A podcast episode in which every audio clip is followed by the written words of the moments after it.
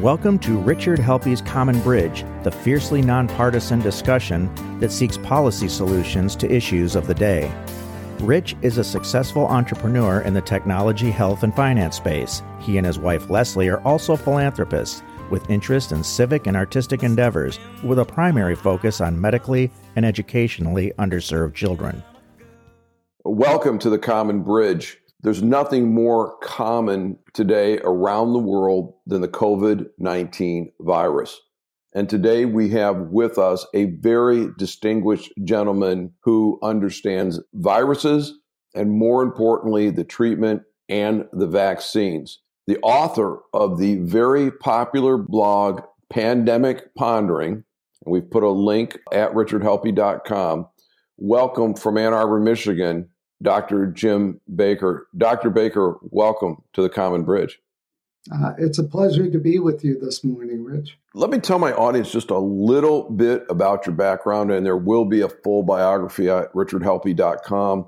Dr. Baker is the founding director of the Mary H. Weiser Food Allergy Center and the Ruth Dow Doan Professor at Michigan Medicine. His academic accomplishments are varied and significant. For over 20 years, Dr. Baker was the chief of the Division of Allergy and Clinical Immunology at the University of Michigan. Dr. Baker's research is in the area of immunology and host defense, evolving into nanomaterials and their applications in therapeutics. Dr. Baker has published over 300 peer reviewed publications. And listen to this he's the inventor of more than 50 patents. He served on the boards of 17 companies and scientific organizations. He is a true scientist. He has served as a member of the Council of Advisors for the Office of Science and Technology Policy in both the Bush and Obama White Houses. He's testified before the Congress on multiple occasions. His accolades include being the Distinguished University Innovator and also the Distinguished Alumnus from the Loyola University Stritch School of Medicine. In the commercial world, he has founded four companies and he has served as senior vice president and global head of the vaccine franchise at Merck. And for the past five years, he's the CEO and chief medical officer of the Food Allergy and Education, the National Food Allergy Foundation. His expertise is what everyone in America needs to hear today and around the world the entire arc of therapeutic development from the research bench to commercial approval. Dr. Baker, we're so pleased that you could be with us today. And I have to imagine that your world is more than busy. Uh, these are wonderful times in many ways. You know, we've we've had a very difficult nine months, but I can tell you that this is the beginning of the end. Well, we're sure cheered by this. Beginning there, I watched a Dateline program this past week. The chief executives of Moderna and Pfizer and Johnson and Johnson were the guests, and the host posed the question Is this medicine's and pharmacology's finest hour? You know, I think I think you can argue that it is. We took a process that normally would require 10 years and compressed it into 9 months and used every modern tool of biotechnology to accomplish it. We were able to within weeks of finding the pandemic and finding the virus identifying its entire genetic sequence, and from that, identifying the proteins that would be important for a vaccine. And we actually use the actual sequence of those proteins as the basis of the vaccine. So we literally cut five or 10 years of preclinical development down to two or three weeks. I believe that is just a phenomenal accomplishment and something that everyone in the country needs to be proud of. Dr. Baker, most of our listeners are not clinically savvy. Is there a lay definition of a vaccine? I think the best definition of a vaccine is that it's a material that induces an immune response to a specific thing. It's not just something that activates your entire immune system against everything. It's very specific. So people have called vaccines a magic bullet in some ways, they are, but they're a bullet that induces your body to respond to it immediately and specifically to prevent a single type of infection. Part of the reason I went into immunology was I was fascinated that the immune system is the only part of your body that you can really educate. You might be able to build up your muscles, but you can't really change their structure. Whereas with the immune system, you can totally alter it to respond to something new, something it hasn't even seen before. And that I thought was a remarkable capability. And that study and that practice in immunology has given us the polio vaccine, the smallpox vaccine, the whooping cough vaccine, and things that were deadly at one time that have been eradicated. Is am I correct about that? Absolutely. I think quite honestly, everyone you can talk to in the medical field would say that vaccines have had the greatest impact on public health of any type of innovation in medicine. They not only prevent illness, but they prevent the long term sequelae of that illness as well. So they've really changed the life expectancy of people more than anything. We don't expect children to die anymore. You know, we truly believe that every child should have a long and fruitful life. Two generations ago, that wasn't like that. People had more children because they knew that most of them wouldn't survive until adulthood. So, this is a true change, not only in our society, but our expectations for people. And we're living in this age of miracles, and perhaps we're on the threshold of another one. When I think about medication and vaccines, I think about two things effectiveness is it going to work? And safety is it going to do any harm? How does the research and testing process work to measure effectiveness and safety? Well, it, it's a very difficult thing with vaccines because you have to remember you're giving a vaccine to someone who's totally healthy, not someone that has a vac- an illness. So, what you're doing here is trying to prevent something but you can't make a totally healthy person ill in the process. So, in fact, safety is usually the number one thing we worry about. And the way you test vaccines is very unique.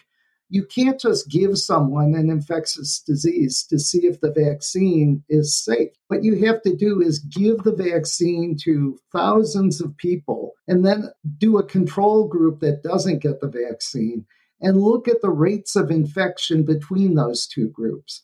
So, in fact, you know, they said with COVID 19 that a vaccine had to be at least 50% effective. Well, what does that mean? That means the rate of infection in the vaccinated group is 50% or half of what it is in the control group. So, in fact, these are fairly high standards. You can achieve that but you have to do it without causing any illness. So, in fact, these trials are usually very big for two reasons. Number one, you need a lot of people to be exposed to an infection to make sure you can reduce the rate of infection. But more importantly, you need thousands of people to make sure that what you're doing is safe and not going to cause any harm to people. Do the people in the test get exposed to the virus then to see if they contract it, or are you measuring their immune system? There's a moral issue here. You couldn't purposely expose people to diseases like polio or HIV to see if a vaccine works. It's just not morally appropriate. So, what they do is take people in populations where you know they're going to be naturally exposed to a disease and you give them the vaccine. And then you measure whether or not they become ill. And so it's really suppressing the natural exposure, suppressing the natural rate of infection as compared to you know trying to induce an infection and prevent that. How do these COVID 19 vaccines differ from flu vaccines? So it's a, a, very interesting thing. Our flu vaccine is your traditional old style vaccine, if I could put it that way.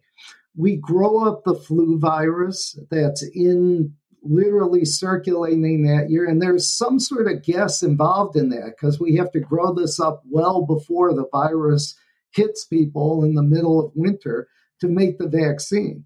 So, what they do is they guess on which influenza virus is going to be there. They then put it into either cells to grow it or into eggs to grow it.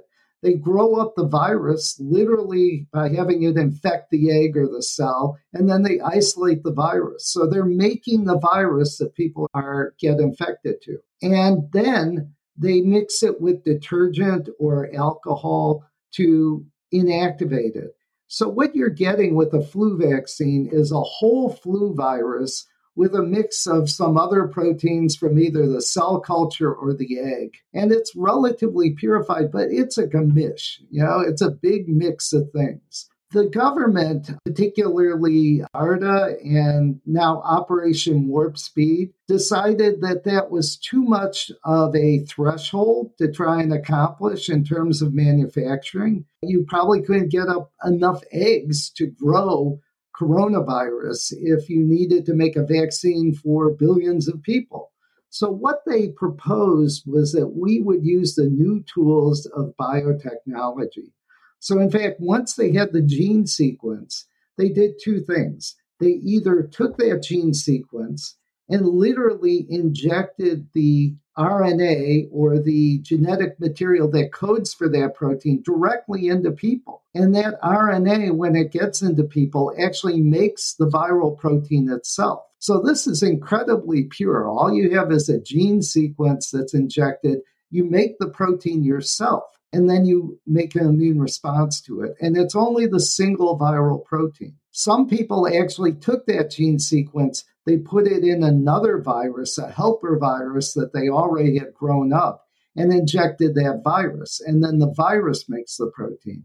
So that's a much more complicated process, but it's easier than trying to isolate and make the COVID 19 virus, the SARS CoV 2, because that's difficult to grow and it's dangerous. In fact, the whole idea here is that we give your body the gene from the virus, it makes that single protein, and then you respond to that protein. So this is much cleaner and much more direct than the flu virus we usually make. What do we know about the clinical trials in terms of safety and effectiveness? I know there were results published, and you know we've all seen the headlines and they all seem real positive. Is there a layer behind the headline? Did it come out the way you expected it as an expert in the field, or did it exceed your expectations, or perhaps not meet your expectations? Quite honestly, when they first announced this, I was a bit skeptical because we've never made human vaccines this way.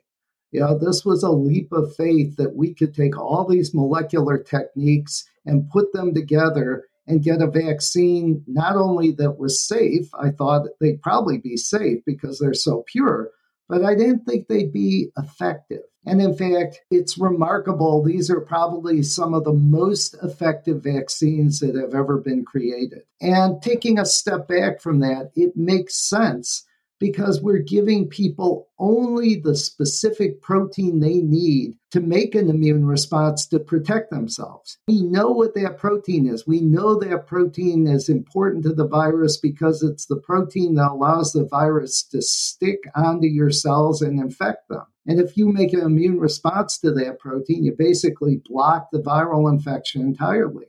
So it does make sense. But going into this, we'd never done it before.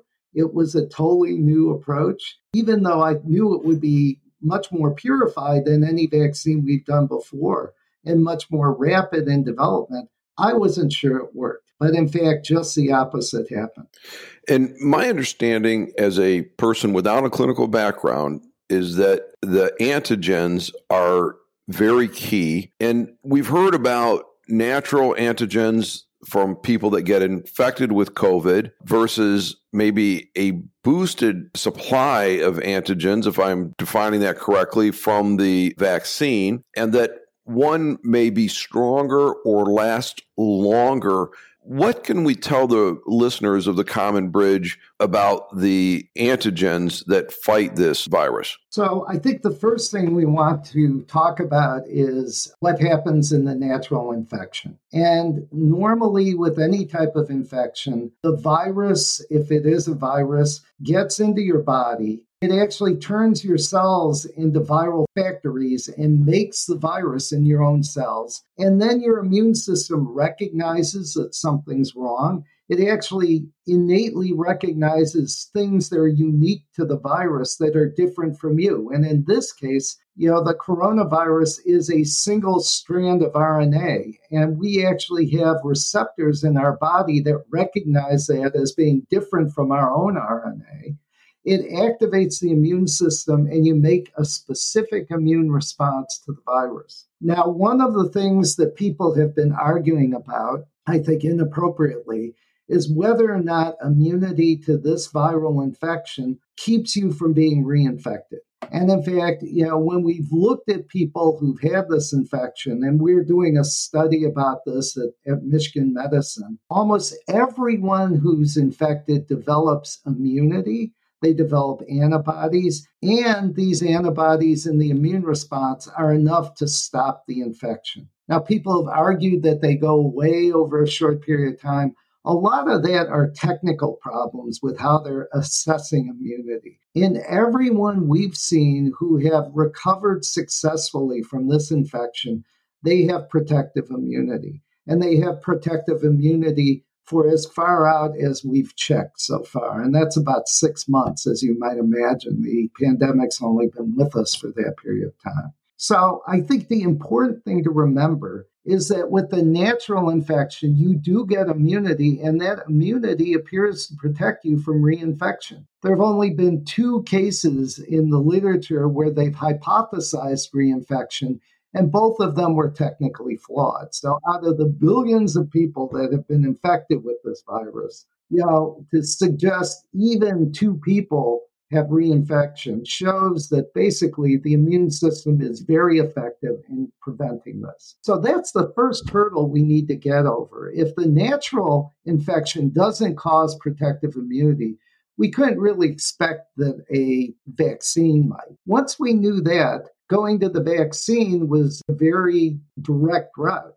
And what we saw was that even without giving some of the things that we normally have to do to activate the immune system, sometimes we give bacteria or other things to try and jig up the immune system. But just by giving the RNA to these viruses, we're able to get a totally protective immune response. The data is remarkable. Within 10 to 14 days of getting the first shot of these vaccines, infections stop. It's just the most remarkable curve I've ever seen because essentially the people in the control group just kept on getting infected. You know, they're in areas where the pandemic is basically everywhere. But the people who got the vaccine, even just the first dose, stopped getting infected. Now, the second dose is really important because that's the one that sort of locks in the immune memory long term. But uh, you know, to look at this curve, to see basically in the, the infection stop entirely in the vaccinated group is truly a remarkable thing. Does that mean if a person, I'm going to ask two questions actually. If a person has been infected and has produced their own antigens. And we, at this point, think they last at least six months because we can't study it any further.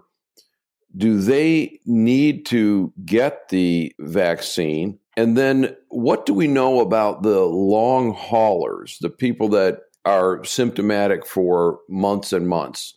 I know there was some debate about whether that was a reinfection or just an effect of the disease itself. First off, I think you asked a very good question. Do people who have had the infection and have documented antibody to the virus, much like you get with the vaccine, really need the vaccine? And we don't have an answer for that quite yet. I think for the most part, especially in the short term, they probably have protection.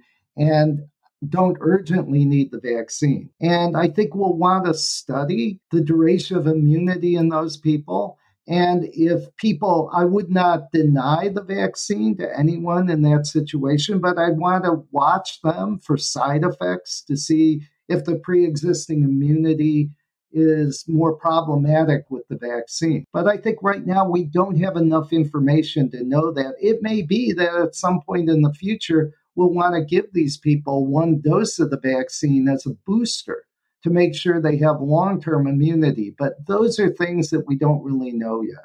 But it's a very important question. You know, it's interesting that they asked Secretary Azar on TV this question the other night, and he didn't have an answer either. So we're waiting from the FDA. And my guess is we're going to have to do a study going out long term in people who already have immunity to see whether or not the vaccine is necessary or safe. The long haulers are a different group entirely. I think it's fairly conclusive that this is not because of an ongoing infection. When you look at these people, they're no longer shedding virus. You know, you can look for viral RNA in their nares or their respiratory tract. You don't see it. There's no evidence that the virus has hunkered down in another part of the body. So, in fact, we don't think it's a chronic viral infection.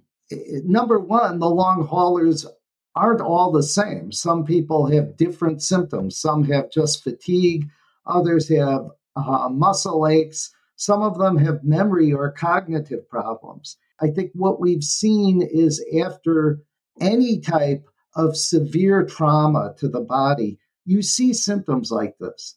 I mean, you know, I think we've seen this with very bad flu infections. We've seen this with other types of bacterial infections or sepsis. So, in fact, there's probably an overall uh, toll that's taken on the body's physiology from having a severe infection like this and the debilitation it costs. You can imagine if somebody's been lying in bed for weeks, that it will take a long time for them to recover their function, their muscle strength, all of those issues. The other thing I think everyone is is uh, concerned about, um, you know, I think I think a lot of these people have some degree of post traumatic stress. I mean, when you have an infection like this that literally is a near death experience, it undermines your whole confidence in yourself and your well being. So I think in those folks, you know, you also have to understand that there's a psychological toll that needs to be treated as well. There may be issues about autoimmunity that the infection causes if it activates your immune system so much you know, and, and certainly more than we'd expected to be activated with the vaccine, and you get this incredible illness, it may cause inflammation that causes your organs to dysfunction. You know, we've seen this with other types of illnesses, but, you know, we don't really know yet. The one thing I can tell you is that the long haulers do not have a chronic viral infection. And in fact, they do clear the infection but possibly through part of that process, they also do things that cause their own body and organ systems to dysfunction. That makes a lot of sense. We had uh, Hunter Howard, who was possibly patient zero on our show back some months ago. And it was fascinating to listen to him talk about the rolling symptoms that he and other early patients experience, including you know down right down to the COVID toes. And I, I'm cheered to hear that uh, research is looking into uh, that long term effect. And and a body blow from anything traumatic, yeah, it affects you. Anybody that's had an illness or an injury knows that. So, Dr. Baker, a couple of questions on the effectiveness. If I get a vaccine and it works for me, and I'm one of the 95% that it works for. Will I experience no symptoms? And also, if it means that the symptoms are blocked for me, does that mean I'm no longer a spreader? And I ask the question because on the Dateline program, they asked Dr. Fauci that after the vaccination, will we still need to wear a mask? And he said we would because we could be experiencing some manner of infection that would make us dangerous to other people. So, with the vaccination working, does that eliminate symptoms to the vaccinated person And does it protect the people around that vaccinated person, or to what extent does it protect them? I think part of this is what we don't yet know. And I don't think you can be definitive. So I think Dr. Fauci, whom I know very well, is being very cautious here.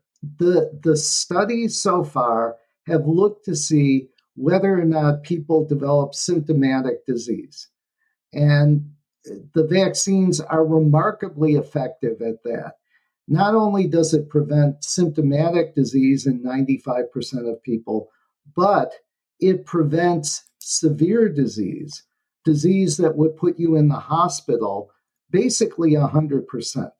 So, in fact, that tells me that this immune response is really tamping down the virus. It doesn't allow the virus to go wild and replicate in people and cause bad illness. Now, does that mean that it totally sterilizes you so you don't have any live virus in your body if you get exposed? Uh, or do you just clear it faster? Um, we don't know that. Um, my guess is that there's probably some people that have low levels of virus in their respiratory tract. And obviously, if they aren't having any symptoms, they won't know it. So I think the, the issue here is that while everyone's getting the vaccine, we need to be cautious because people who are totally naive might be susceptible, even though this person has immunity, even though a person with the vaccine is making much, much less virus.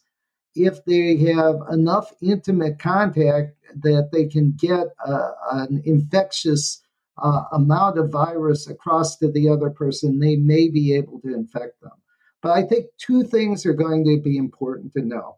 Number one, the amount of virus that anyone will make is likely to be much, much less. So these super spreader events that we've seen probably won't be happening, especially from people that have gotten the vaccine. Well, that's going to be a relief to the frat parties in Ann Arbor that have been a cause of some of these. we we might want to you know temper those for other reasons as well. But yes, I think I think you know if people act reasonably, this will be fine. The other thing, which I think is really important, and we have to reinforce, everybody needs to get the vaccine because the only way you can be sure that you're going to be safe is that you get the vaccine. You can't rely on other people getting the vaccine to make you safe. And when everybody's gotten the vaccine, then no one's going to be at risk anymore. And we can get rid of the masks and we can get rid of all the social distancing recommendations entirely.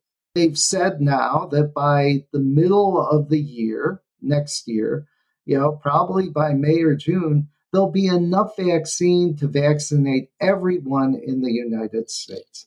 That children who are going back to school next fall, we won't be trying to test them, we'll be vaccinating them to make sure they're safe. Their teachers will already have been vaccinated. So, in fact, that equation changes entirely when everybody gets a vaccine. Is there really a case for vaccinating children? I believe that to date, there's been 87 deaths under the age of 14. And while all those are tragic, isn't the body of research saying that children don't acquire this disease and don't transmit it though? And I'm not talking about young adults, I'm talking about 18 and less. First off, I can tell you that the vaccine has been shown to be safe down to about 15 years of age. So, in fact, there's no downside to giving the vaccine to a younger person. And they're going to do trials in children to make sure it's totally safe before we start vaccinating children. The thing that you said was children don't get this disease.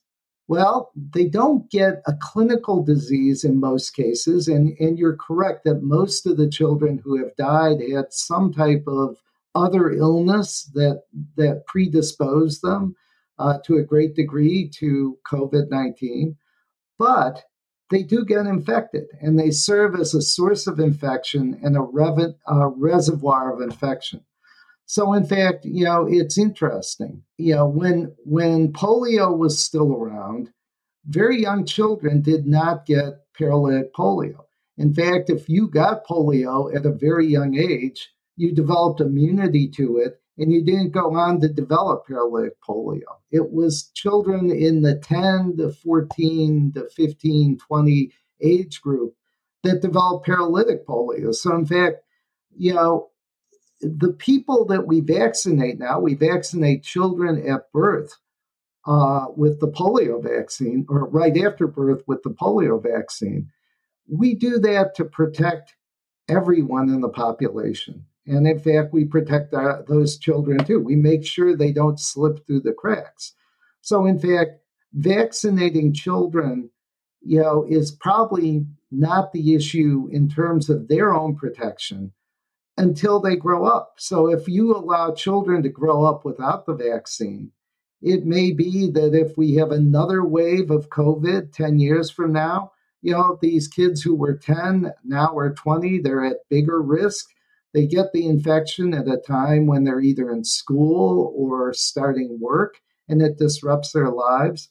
So, in many cases, as long as the vaccine is safe and it looks like it's going to be totally safe, you're much better off getting it early in life, getting that protection baked in so that later on it's not a risk for you. I believe in the science and I believe in the compelling case for vaccination. Yet, in the United States and in much of the Western countries, we have some very significant trust issues with our government, with our media sources, a lot of that justified.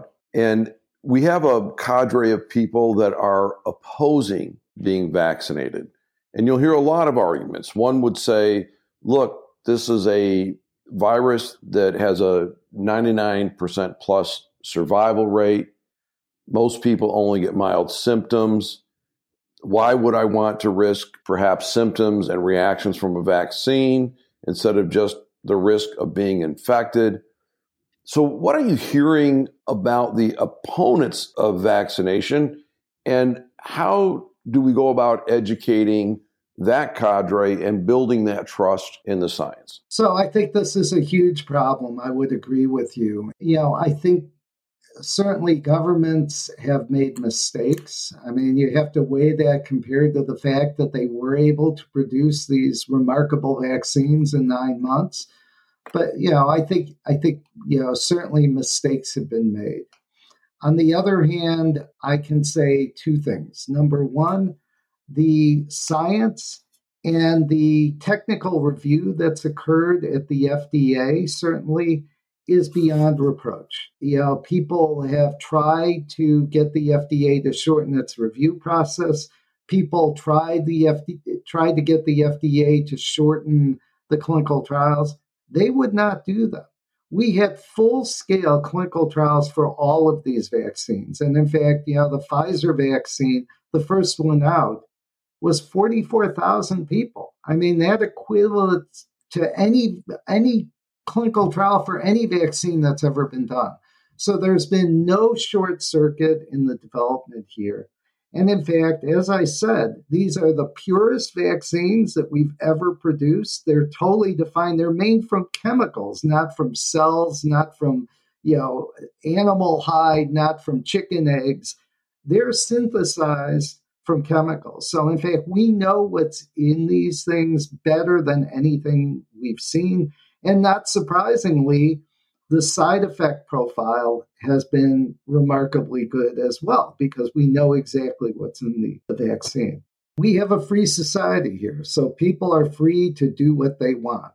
So, in fact, you cannot force someone to get a vaccine. Um, you know, it's fascinating to me. I think a lot of the thrust to get these vaccines will come from the private sector from companies that that you know need to control their environment they'll request that their employees get the vaccine. You know it's interesting ticket charge has announced that you know you'll have to have a vaccine to go to one of their concerts because of the risk of spread. I think people need to understand that if these vaccines have been proven safe in 44,000 people that you know there's no personal risk to them now, if they want to sign off on a disclosure that that you know it, they're willing to take the risk of being infected, And by the way, maybe not put other people at risk by not allowing themselves to be hospitalized if they get sick, or not working or not going out when they are ill, then yeah, good luck to them. But in fact, if you're putting other people at risk, if you're putting healthcare workers at risk, if you're taking up a hospital bed and costing, you know, our healthcare system millions of dollars just because you don't want to take a vaccine, I think that's a big issue. And I think people will have to take personal responsibility for that. I was going to ask about Asia, that we get a lot of information from Europe now about what their infection rates are. We've seen Sweden reverse course on their policies. We've seen the vaccine begin to be administered in the United Kingdom, but it's kind of quiet over there in Asia. Asia has taken a totally different tack. Asia not only has required physical quarantine. If you're found to be infected in a lot of Asian countries, you know, they come get you and lock you in a hotel room for two weeks. I mean, it's not a voluntary thing. And on top of it, they're giving people the vaccine whether they want it or not. It's not a choice. So, in fact, they've been more effective in controlling you know their outbreaks because they use an iron hand in in controlling them. It's interesting in europe we've had some incredible outbreaks and, and people talk about the outbreaks in the us the per capita rate of infection is higher in most of europe than it is in the us on the other hand, I wrote the other day about Sweden going away from their current approach, which is basically letting young people get infected and protecting people at risk. Sweden had about 7,000 deaths so far, and almost all of them were in people over the age of 85. And part of that is because with Sweden's healthcare system, if you're over 85, you don't get, you know, a full court press like you do in the United States. So it was not surprising that people over 85 who had other health problems would die. If you compare that to the US, for example, in the US, Michigan, for example, is about the same population as Sweden. We've had 10,000 deaths so far. And in, in Michigan, we've had some of the most aggressive social distancing mitigation approaches. And the governor has been very aggressive on that. So I think what this is telling us is that none of these approaches are perfect. And none of these approaches are really enough to change the equation. They may help keep the hospitals from being overwhelmed, but the only thing that's going to end this pandemic is the vaccine and making sure everybody gets vaccinated. And we are uh, going to be having some guests on the program to talk about a post COVID world. Time would not allow us today to dive into all of the civil liberties issues relative to people's ability to, you know, freely move about, attend events, and so forth. Also, the medical ethics. By way of example, a person can choose to smoke or engage in dangerous activities, and yet our country and our healthcare system will take care of them. We do take care of people that get COPD and emphysema and lung cancer, uh, despite what we know about smoking and uh, HIV and, and shared needles and unprotected sex and so forth. And I think going down that path of not care for a person that doesn't get a vaccine is going to open up another set of medical ethics. And then, you, of course, touched on another one about centralized payment systems with no other alternative that care does get rationed, and care gets rationed sometimes in a fairly brutal way. If a person reaches a certain age, then they they just don't get care. But those are probably issues for another day.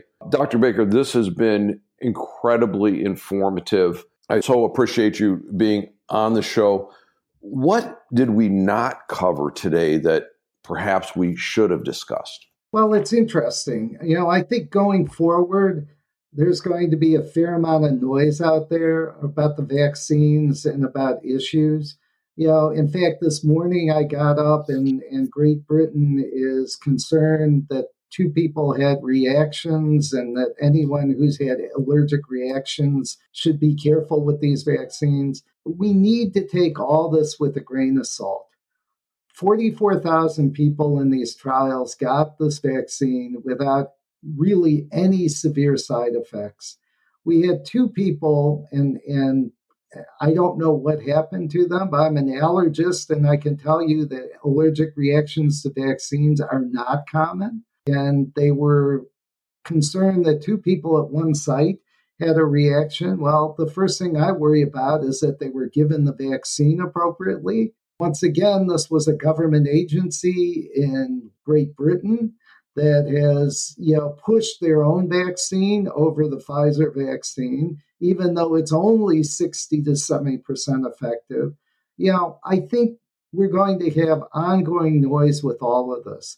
And what we need to believe are the results in the trial. The vaccine was given appropriately.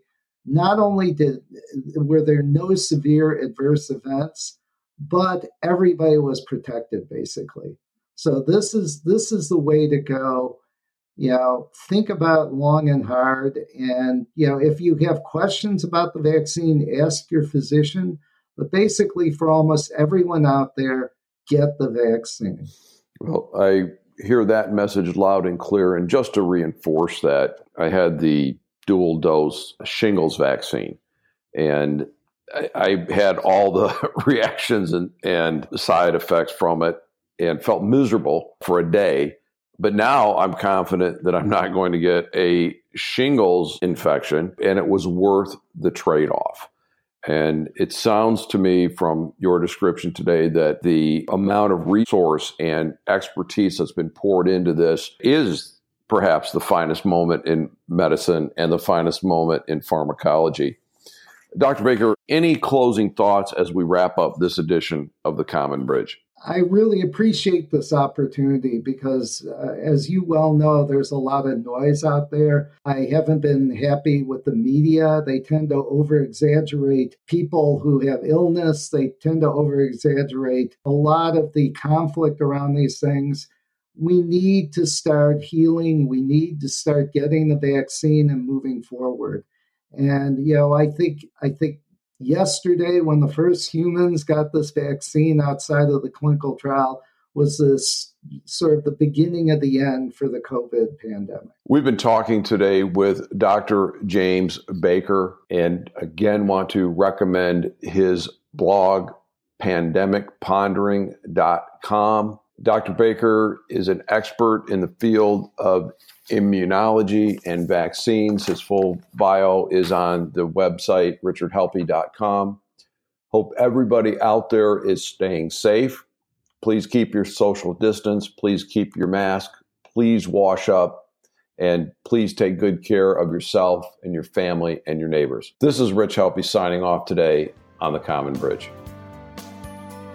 You have been listening to Richard Helppie's Common Bridge podcast. Recording and post production provided by Stunt 3 Multimedia. All rights are reserved by Richard Helppie. For more information, visit richardhelppie.com.